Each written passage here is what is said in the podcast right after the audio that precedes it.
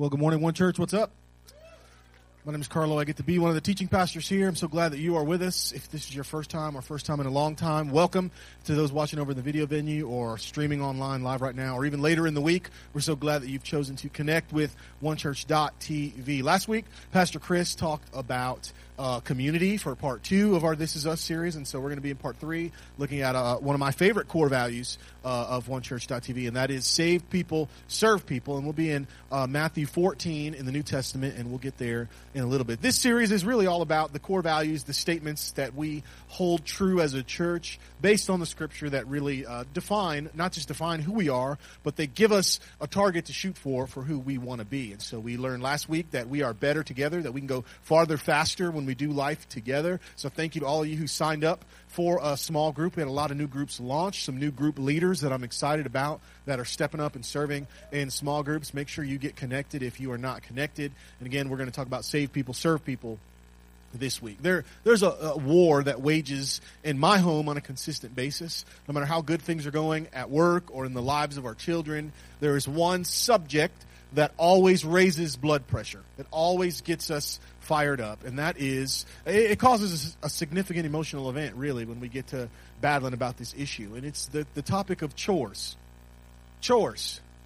I hate chores. I like to be somewhat neat and tidy. You know, keep my office clean. Try to keep my car half clean. You know, but uh, don't worry about my personal space. That's my mess to deal with, not yours. But other than that, you know, I, I like to I like to do those things, but I hate chores. I hate chores. I don't mind washing the dishes should the Lord speak to me from on high and say, you know, it would be really good, Carlo, put some headphones in, get in there and wash the dishes. I would love to do that, wipe the counter.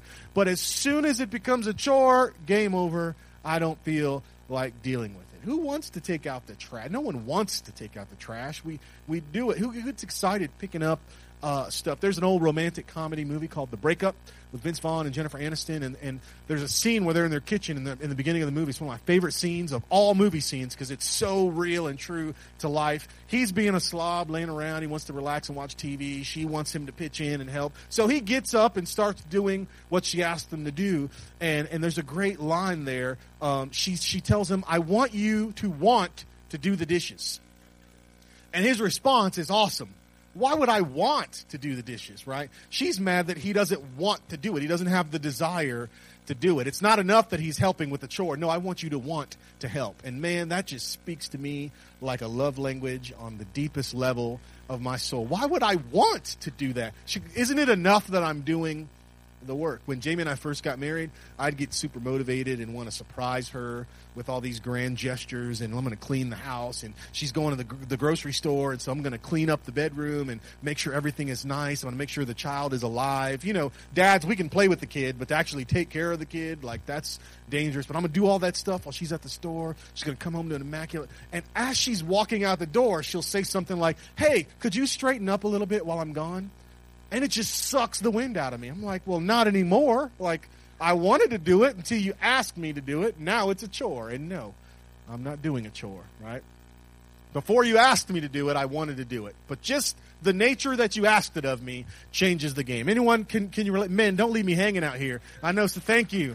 I know, I know some of my brothers are, are rightfully being quiet because I see your wives next to you. So, uh, yeah, it's, it's a chore. What, I, I've grown up in church. I'm the kid, literally born and raised going to church a long time. I know Pastor Chris has a similar story in that he came up in church a long time. That doesn't mean I lived for Jesus that time. Don't get it twisted. I'm just telling you, I've been around church folks and in church for a long time.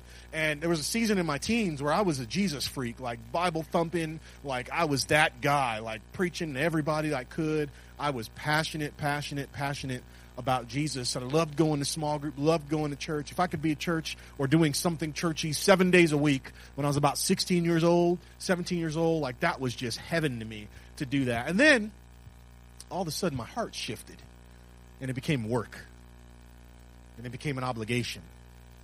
And all of a sudden I get to go to that thing became I have to go to that thing and my heart shifted and I disconnected completely for a season where I didn't stop believing in God, but I just really didn't want anything to do with Him or with His people. And He wasn't the problem; my heart was the problem because I shifted from a "I get to" attitude to a "I have to" attitude. And that's a dangerous thing when that happens. Have, have you been there? That slippery slope. You want to serve, but oh, it's an obligation. I don't want to do it. Right? Think about a parent uh, if you have little ones, you know, little ones get sick. No parent says, "Hey Siri, remind me at 2:45 a.m. to wake up and clean up the vomit." Right? We don't plan on that, but when it happens, we get up and we do it, not out of obligation, but because we, I hope, love our kids, and we want to serve them, we want to take care of them, and so we do it because it's what we do. Our love motivates us to do it. So I get to serve. So devotion moves us from a have to to a get to mindset. So that's why at onechurch.tv we believe that saved people serve people. Saved people. In view of everything God has done for us, we now get to serve others. Starting here in this local church, one church, and then in our families, of course, and in our community, and spreading out to the whole world, but starting at the closest place we are, we believe that saved people serve people. And we believe that because of what Jesus teaches in the gospel. This is not going to be on the screen, but in Mark chapter 10, verse 43 through 45, Jesus is sitting talking to his disciples, and he says to them, Listen, I'll paraphrase. He says, The leaders of this world, they lord their authority over each other. Basically, they boss each other around, but that's not how it should be amongst you. Instead, whichever one of you wants to be great, you need to be least. You need to be servant of all. Because the Son of Man, that's Jesus, he says, I came not to serve, not to be served, but to serve and to give my life away as a ransom for many. So we believe save people, serve people, because that's what Jesus did. That's who Jesus was. We believe the church doesn't exist for us. We're the church and we exist for the world. So we're not called to just be spiritual consumers, but we're to be spiritual contributors serving everywhere. So even here at One Church, we have a culture that has a healthy expectation of every single person who calls One Church their home. We have this healthy expectation as a culture that you serve. Starting here in our local church, moving into the community of Clarksville, obviously as much as we can serve around the world. That's our posture because saved people do what?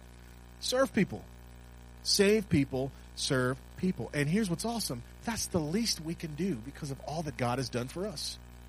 The least we can do is serve others. God works in us and through us to bring hope and healing when we serve. In fact, that leads us to our big idea today. When we do what we know to do, Jesus will do what only He can do. When we do what we know to do, so what do we know to do? We know that we're supposed to serve. So when we do what we know to do, Jesus steps in and does what only he can do. And what can only Jesus do? Change hearts, change lives, save people. It's a great combination. So we're going to look at a story in Matthew 14. It may be familiar to you if you've been around church, heard church Bible stories before. Uh, we're going to look at it from a slightly different angle, but I think it connects to this big idea. It's in Matthew 14. Start, I'm going to start reading in verse 13. And it says this Now, when Jesus heard this, he withdrew from there in a boat to a desolate place by himself. But when the crowds heard it, they followed him on foot from other towns. What we learn right away is that it's never convenient to serve. It's never convenient to serve. What did Jesus just hear? It says when Jesus heard this. What did he just hear? Well, his cousin, guy named John, we know of him now as John the Baptist, John had just been murdered. He'd just been executed by the king. John spoke truth to power, and power arrested him and cut off his head.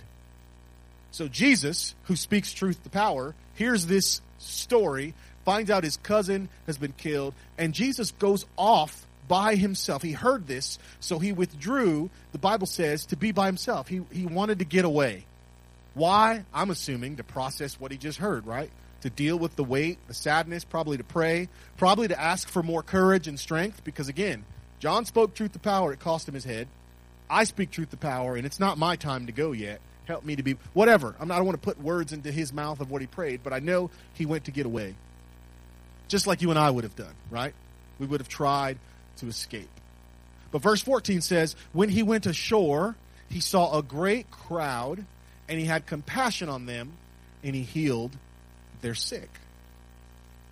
So Jesus is trying to get away, get some me time, and who's there waiting for him when he gets ashore?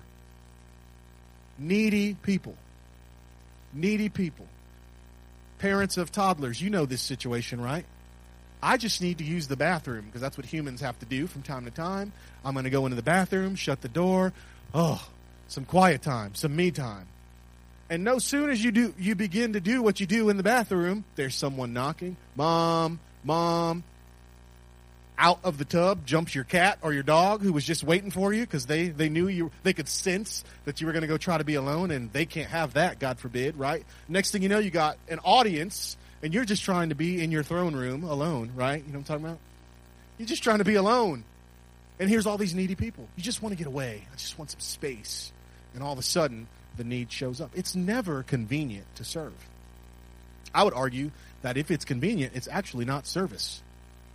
You're just doing what you want to do. There's not really sacrifice if it doesn't cost me anything, right? If it doesn't cost me my time, if it doesn't cost me my comfort, if it doesn't cost me my idea of what's right in the moment, it's not really an offering. It's not really a sacrifice. It's not really an act of service. And so Jesus is inconvenienced. He's trying to mourn and, and get away and pray, and all of these people, here's a huge interruption. But see, it's inconvenient not just in the time sense. Service is inconvenient to our sensibilities. It often shows up, opportunities to serve often show up in messy ways that we not real we may not really want to deal with. Uh, years ago, I was outside of our worship space and started a conversation with a guy who was out there. Started talking about church. Great conversation, and he shared with me that he was new in town and that he'd been looking for a church home. And, and anytime someone says that to me, I kind of press in a little bit because I, I'm friends with a lot of pastors here in Clarksville. I know a lot of churches here in Clarksville. So I'm always curious about people's experience and where did you go and, and all of that. And of course, by the end of the conversation, I found out that two, I'm new in town translates into, well, I've actually been here two years. And I've been looking at a bunch of churches translated into, well, I actually just went to one with one friend. And so we finally got through all the fluff and and then I, okay, what happened? So he tells me, look, I went to church with my friend, and I felt like God was speaking to me through the sermon, and the people seemed pretty nice, and it was a good environment. It was okay. He didn't use the word environment. Only church people say environment, by the way, like that. So he, he said it was it was a good good work, good service, good experience, and I had a good time. And and, and then he said at the end they, they brought out microphone stands like like like we have here, and they're like, uh, it's time for testimony time. Of course, he's like, "What in the world is testimony time?" Any of you guys have been familiar, been been a testimony service, know what testimony time is? For those of you who haven't raised your hand, I wish I was you, because I've I wish I could unexperience some of those testimony experiences. Right? People get up, and basically you can say whatever you want to say. Just share what's on your heart. Just tell us what God is saying to you. So someone gets up to the mic, you know, first of all, giving honor and glory to God the Father, creator of heaven and earth, maker of all things, pastor, bishop, his wife, my baby cousin's mama. Like we just get up. Yeah, I want to thank God for being so. And then they go into all the adjectives of why God is so good and so awesome. And about 30 minutes into it, they might say, you know, my car broke down, but Jesus, I found a bus token and thank God that He's always on time and my God shall supply all your needs. And it's a whole other. And people get into it. I, I'm, I'm being lighthearted. I'm really not exaggerating much. Some of y'all have been in those churches. You know, I'm, I'm right in the sweet spot of a testimony time, right? So imagine you're brand new to church. It's your first time ever. And that's the service that you're in. And they all turn to you, say, New guest, stand up and testify. Tell us what's on your heart. Tell us what God has done for you, right? Relax, new folks. We're not going to do that to you. Uh, some of y'all clenched up mighty tight. Relax, relax. We're not going to do that to you. So, so, so anyway, they, they, he gets on the mic. He's nervous. What do I say? What do I? They're just, brothers, just tell us what's on your heart. Just tell us what's on the inside. Let it out. And he's like, let it out. All right, say no more, right? So he's like, hold my beer. I'm going to let it out, right? And he begins to just tell him, you know, I've been fighting these demons, man, and these effing women, they just, they hound me, you know, but God is good. And, and man, this MF in church was just, just what I needed. And thank God he's so awesome, you know, and just, he just let out what was inside of him, right? He, he said, he told me, he said, Carlo, I left that church feeling free. I left that church. Isn't that awesome? Someone could go to church and leave feeling free. Jesus, for freedom, Christ uh, died to set us free. That's awesome. Here's the problem. He gets in the car and his friend proceeds to go off on him for cussing in church. His friend basically cusses him out for cussing in church. And and this gentleman I was talking to, he shared with me just one of the most heartbreaking things I've ever heard from someone about their church experience. He said, I don't understand. It didn't make sense why these church folks would tell me to come just as I am and to let it all out and to share my heart and then make me feel judged and small for doing the same thing they just told me to do. Why would they tell me they were here to serve me and then be put off by my need? The point of that is this if, if we say we want to reach people far from God, if we say that everyone is welcome, we better mean it.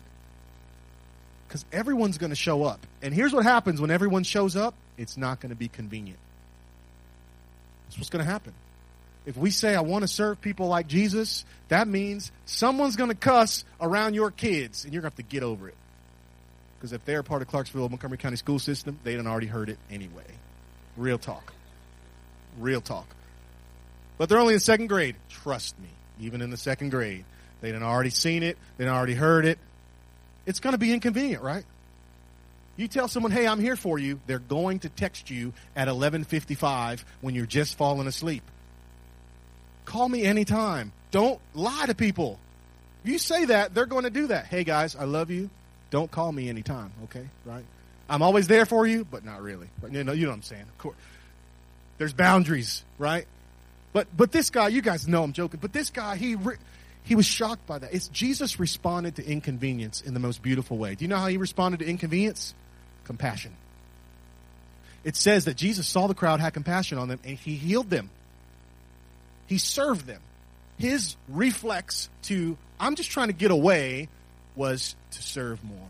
He responded with compassion because compassion is a force multiplier. Compassion is a force multiplier. Look at verse 15. Now, when it was evening, the disciples came to him and said, This is a desolate place, and the day is now over. Send the crowds away to go into the villages and buy food for themselves. But Jesus said, They need not go away. You give them something to eat. Powerful. A force multiplier is simply a thing that makes a thing a better thing. That's force multiplier. That's as, as layman's, like, basic definition of that. Talk to me afterwards if you want the real military or psychological or leadership definition of that. I'll talk to you for four hours about force multipliers, but I ain't got that kind of time. It's the thing that makes the thing a better thing, right? The battery that powers the microphone that projects my voice. Force, force multipliers. You with me?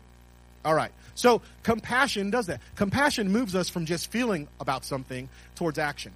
In fact, passion without compassion leads to fanaticism. It's what a famous evangelist from, from, from, from Africa says. I love that quote. Compassion moves me towards actually doing something. We live in a messed up world and everyone's hurting and broken, right? From Puerto Rico to Las Vegas to, to hurricanes. There's storms beating our country up even right now. And we see so much need, we can almost become overwhelmed to the point of inactivity where we don't do anything at all. But compassion pushes us towards movement. Have you ever heard the story of the Good Samaritan? Say yes if you've heard it. All right, some of y'all lied, but it's okay. Uh, it was peer pressure. I shouldn't have done that to you. Uh, Good Samaritan story. I'm going to assume we've all we've all heard it before. Uh, here's the good psychologist. Ready? Good psychologist story. It sounds like the Good Samaritan. A man is walking along a street and he's brutally beaten and he's robbed, and he's left dead and bleeding, left left to die. He's unconscious. He's bleeding, and while he's there, a security guard passes by and sees him bleeding, and he walks to the other side of the street and he ignores him. A little later on, a Boy Scout troop sees the man bleeding, and they cross the street and walk to the other side. And then a pastor sees the man bleeding, and he crosses and they leave him there, walk to the other side. This keeps happening. Finally, the good psychologist walks by, and he runs up to the man, and he sees him bleeding, and he bends down and says, My God, whoever did this really needs help.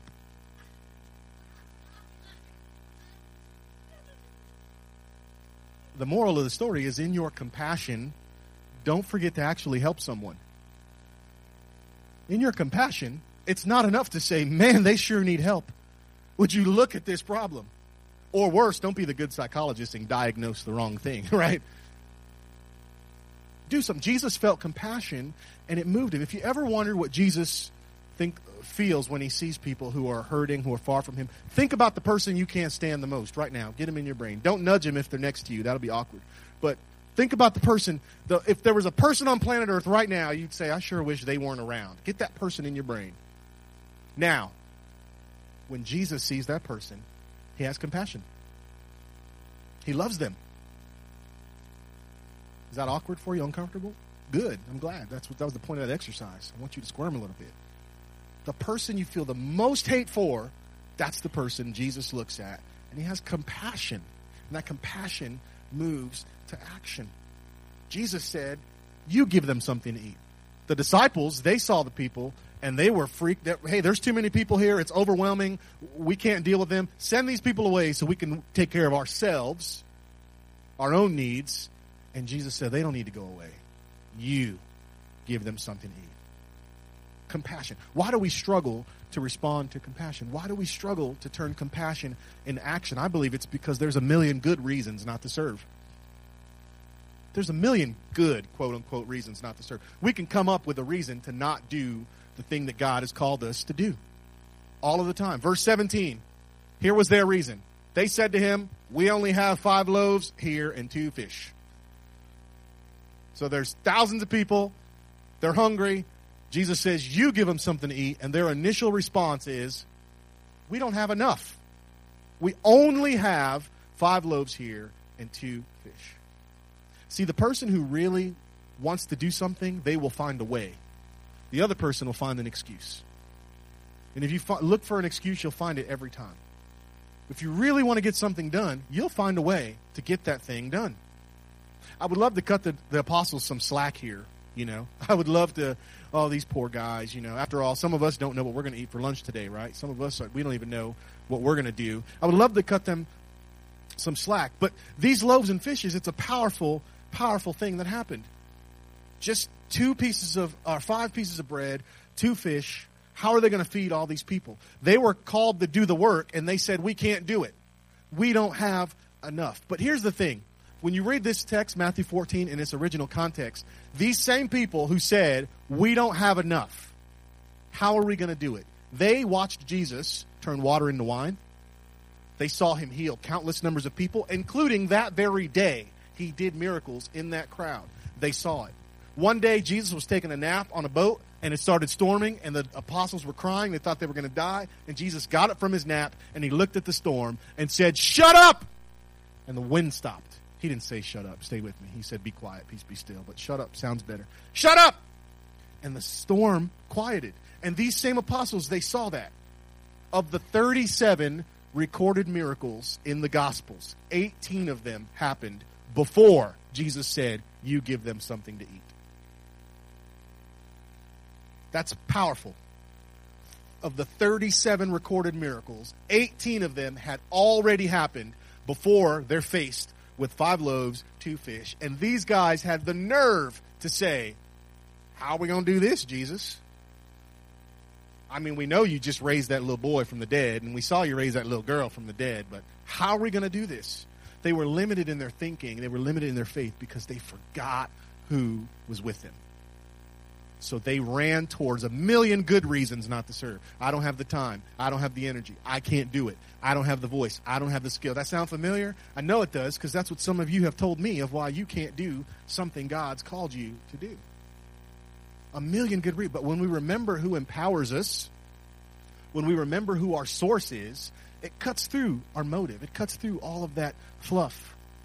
I've been blessed to serve on the board of directors of Manna Cafe Ministries for years. Manna Cafe has been in existence about seven and a half years. I've been able to serve with Manna about five and a half, six of those years as a board of directors member. Manna Cafe, if you don't know, is a food uh, ministry here in our town that distributes 1.5 million pounds of food a year in Clarksville and in our area to people who are hungry and rescues a million pounds of food a year from grocery stores that you and I shop at, from schools, from places where people would discard food. Panera bread, if you ever wonder where all of Panera's extra bread goes to, places like Manna Cafe come and rescue it.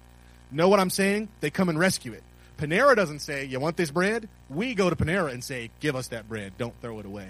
So we distribute that, do great works. There's all kinds of opportunities. But do you know Manna Cafe's two biggest needs? What do you think they are? Yeah, people. People and money. Money pays for the trucks, money pays gas. You guys get how that works, right? We're all adults. You need money. But people, not food. God provides food. It's awesome. That's why it's called manna. Manna means bread from heaven, right? Well, actually, manna means what is it? There's a question that was asked, what is it, in, in reference to bread from heaven that God gave. But my point is this people don't serve manna like we would love them to serve because they're limited in their thinking. They want to serve on this side of the table, slopping collard greens into that guy's plate. Us, them. Nice little buffer. You might say, Carlo, you're judging their motive. I don't care. God will deal with me if I'm judging their motive. I'm just calling it like I see it. Because our biggest need is for people to get on the other side of the table and get a plate of food and sit down with our manna people, our clients, and eat with them. Didn't Pastor Chris just tell us we're better together? Didn't he just say life change happens in community? So why is this person in line at a mobile soup kitchen, Manna Cafe, having to get a meal? Probably have something going on in their life that they need changed, yes? Life change happens in community. You, who've got it all together, you, who've got it all perfect, you might be the catalyst to their life change by sitting down and sharing a meal with them. It's the biggest need we have at Manna. We tell people all the time, do you want your small group to serve Manna? Come on Tuesday, get in line, and eat with us. Life change. Oh, we don't want to take food from the hungry people. Fool, didn't you just hear us say we have enough food? The food isn't the problem. Our attitudes are the problem. Our excuses are the problem. There's a million good reasons. You know what else people don't want to do? Wash dishes. We serve hundreds of hot meals a week. And the biggest need we have are people who at 8 o'clock will go back to the manor house and wash dishes. But when you wash dishes, no one sees you. When you wash dishes, it's just you by yourself. Them, those people aren't there to experience your generosity. It doesn't feel like real service. So we don't do it. And it's a great need that we have all the time. But we make excuses of why we can't serve. We put limitations. Why do we do that? Let me bring it back full circle. Why do we do that? Because we think we're the source. That's not enough. Well, washing dishes isn't really ministry to the hungry. Putting collard greens on their plate, that's ministry to the hungry. Like, don't you see the connection? Someone's got to wash the dishes, right? Why not you? we don't want people to be dependent on coming and getting free meals, right? We want them to be able to grow and, and prosper and develop, and we want whatever situation has them in that mess, we want them to get out of that mess. And we already know the secret, church folks. You know the secret is community. Maybe they just need a friend. They don't need another person to tell them to get a job. They don't need another person to tell them how to manage their money. They need a friend who'll do life with them. And that's the way it starts. But there's a million reasons not to serve. There are a million good reasons not to serve. But check it out. When we give Jesus what we do have, he changes lives. When we give Jesus what we do have, he changes lives every time. And what do we all have? Time. 168 hours a week, 24 hours a day. Now, none of us is promised the next breath, but that's a God issue. But while the day is called today, we all have at least time that we can give, attention that we can give, compassion that we can give. Look at verse 18. It says, and, and he said, Jesus said to them, Bring them here to me. So bring me the loaves and the fish. And then he ordered the crowds to sit down on the grass. And taking the five loaves and the two fish, he looked up to heaven and said a blessing. Then he broke the loaves and gave them to the disciples, and they gave them to the crowds. And they all ate and were what? Satisfied. They all ate and were satisfied, and they took up the 12 baskets full of broken pieces left over. And those who ate were about 5,000 men, besides the women and children. So that's about 15,000 people who ate more than they could have ever eaten. They were satisfied because someone took what they had and put it in the hands of the only one who can really change something, and that's Jesus. What if you took what you have, your time, your gift, your ability, I love that we have a small group that's about making crafts. Someone is going to hear about Jesus and grow in community and know that there's a God that loves them because a bunch of people get in a room and paint stuff. That ain't my cup of tea, but I love you for doing it. Just don't ask me to come. Thank you. Um, it's awesome that that group exists, right? Life change happening because someone took what they do have. I can't preach. I can't teach. I might not be eloquent, but I know how to do this. So I'm going to use this gift to serve other people, save people, serve people. This miracle of the feeding of the multitudes, it's recorded in all four gospels. That's a flag for us as we're studying the Bible, right? Matthew, Mark, Luke, John all saw fit to incorporate this in their gospel because it stresses Jesus' power to create. It stresses the power of compassion and it stresses how the disciples are an integral part to minister to the multitudes as representatives of Jesus. You give them something to eat. He does the miracle, but we have to do what we know to do. So we have a culture that's full of a bunch of people in need. We know that. And we've been duped into thinking that sharing something on social media is actually helping, it's actually making a difference. We think, well, I shared pray for Las Vegas, so I'm good, right? Did you actually pray? For Las Vegas, the researcher in me wants to do that study so bad. Longitudinal study. How many people who share pray for this? How many people who change their profile picture to the flag of whatever country suffering are actually doing something to change? I already know the answer, but I want to quantify it. Most of us don't. I love Jesus and I love to pray, and even I have to use an app on my phone to remind me to pray. I tell my small group all the time hey, if you ever ask me to pray for something, don't be nervous when I say, let's pray right now.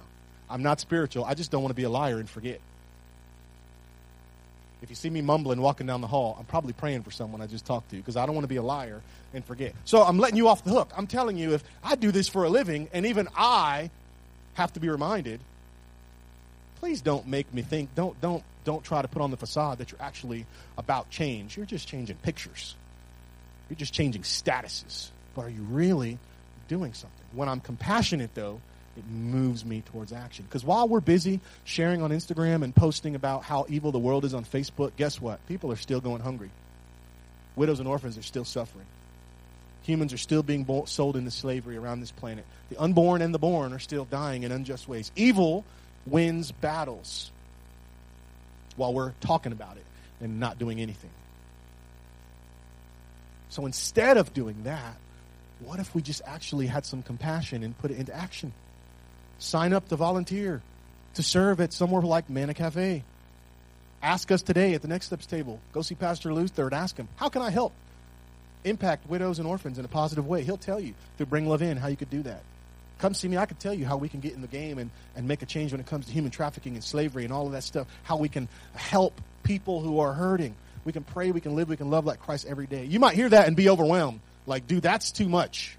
If that's too much, if that's too big of a picture, man, you're talking about saving widows. I can't even I can't even save money, man. You're talking about saving saving the world. Let me make it very easy for you. We believe, Pastor Chris and I and everyone on our staff, we, we believe that Jesus is Lord and Savior, King of the universe. And we believe that he has created and blessed the world with the local church. And we believe that the local church is the hope of the world. So you want to change the world? Start in the local church. That's why our first step after we say yes to Jesus, we get baptized. Our first step is to join a team here and serve here because save people serve people. Yes, you can sponsor a child through Compassion International. Yes, you can do all that stuff, but you could actually take a simple step to start serving right here at One Church. It's very easy. Go to the Next Steps table on your way out, fill out one of those cards, check all the blocks if you need to, and we'll help you make that step to join that team. Seriously.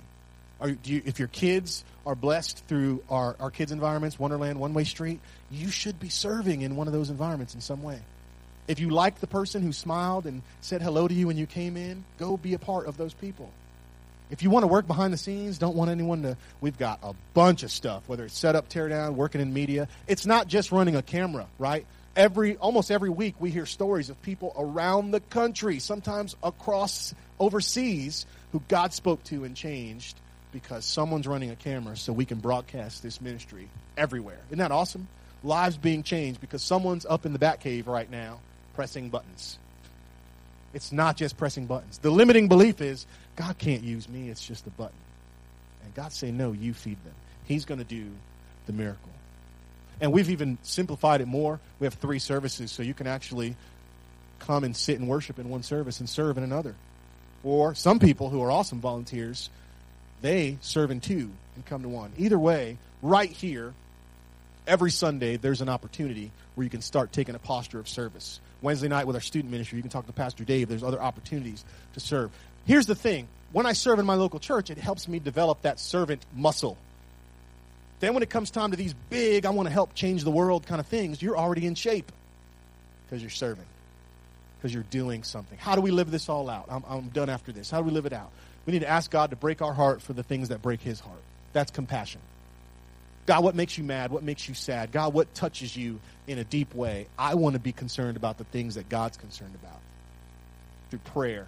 It's going to give me that heart of compassion. Then I want to live in faith. I want to make war on excuses. Make war on excuses. I don't want to limit God. I want to find a way to do what God's calling me to do. And then I want to place my gifts in Jesus' hands by serving today. By starting today. I don't want to leave this place without making sure that there is something about my life, starting in my local church. That means I call one church my church. I serve somewhere in some capacity here. And then I want to help change the world by changing my circle. Save people, serve people. And when we do what we know to do, Jesus will always do what only He can do. Would you stand with me? Let's pray. God, thank you for your power.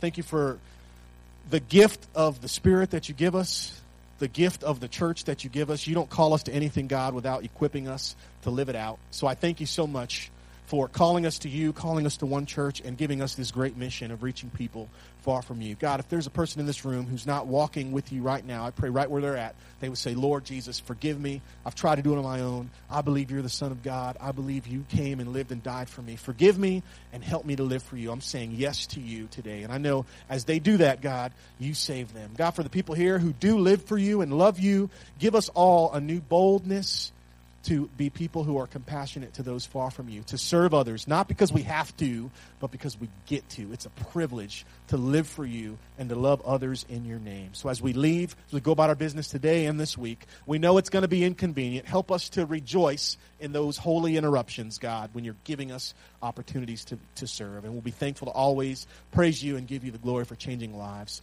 In the strong name of Jesus, amen.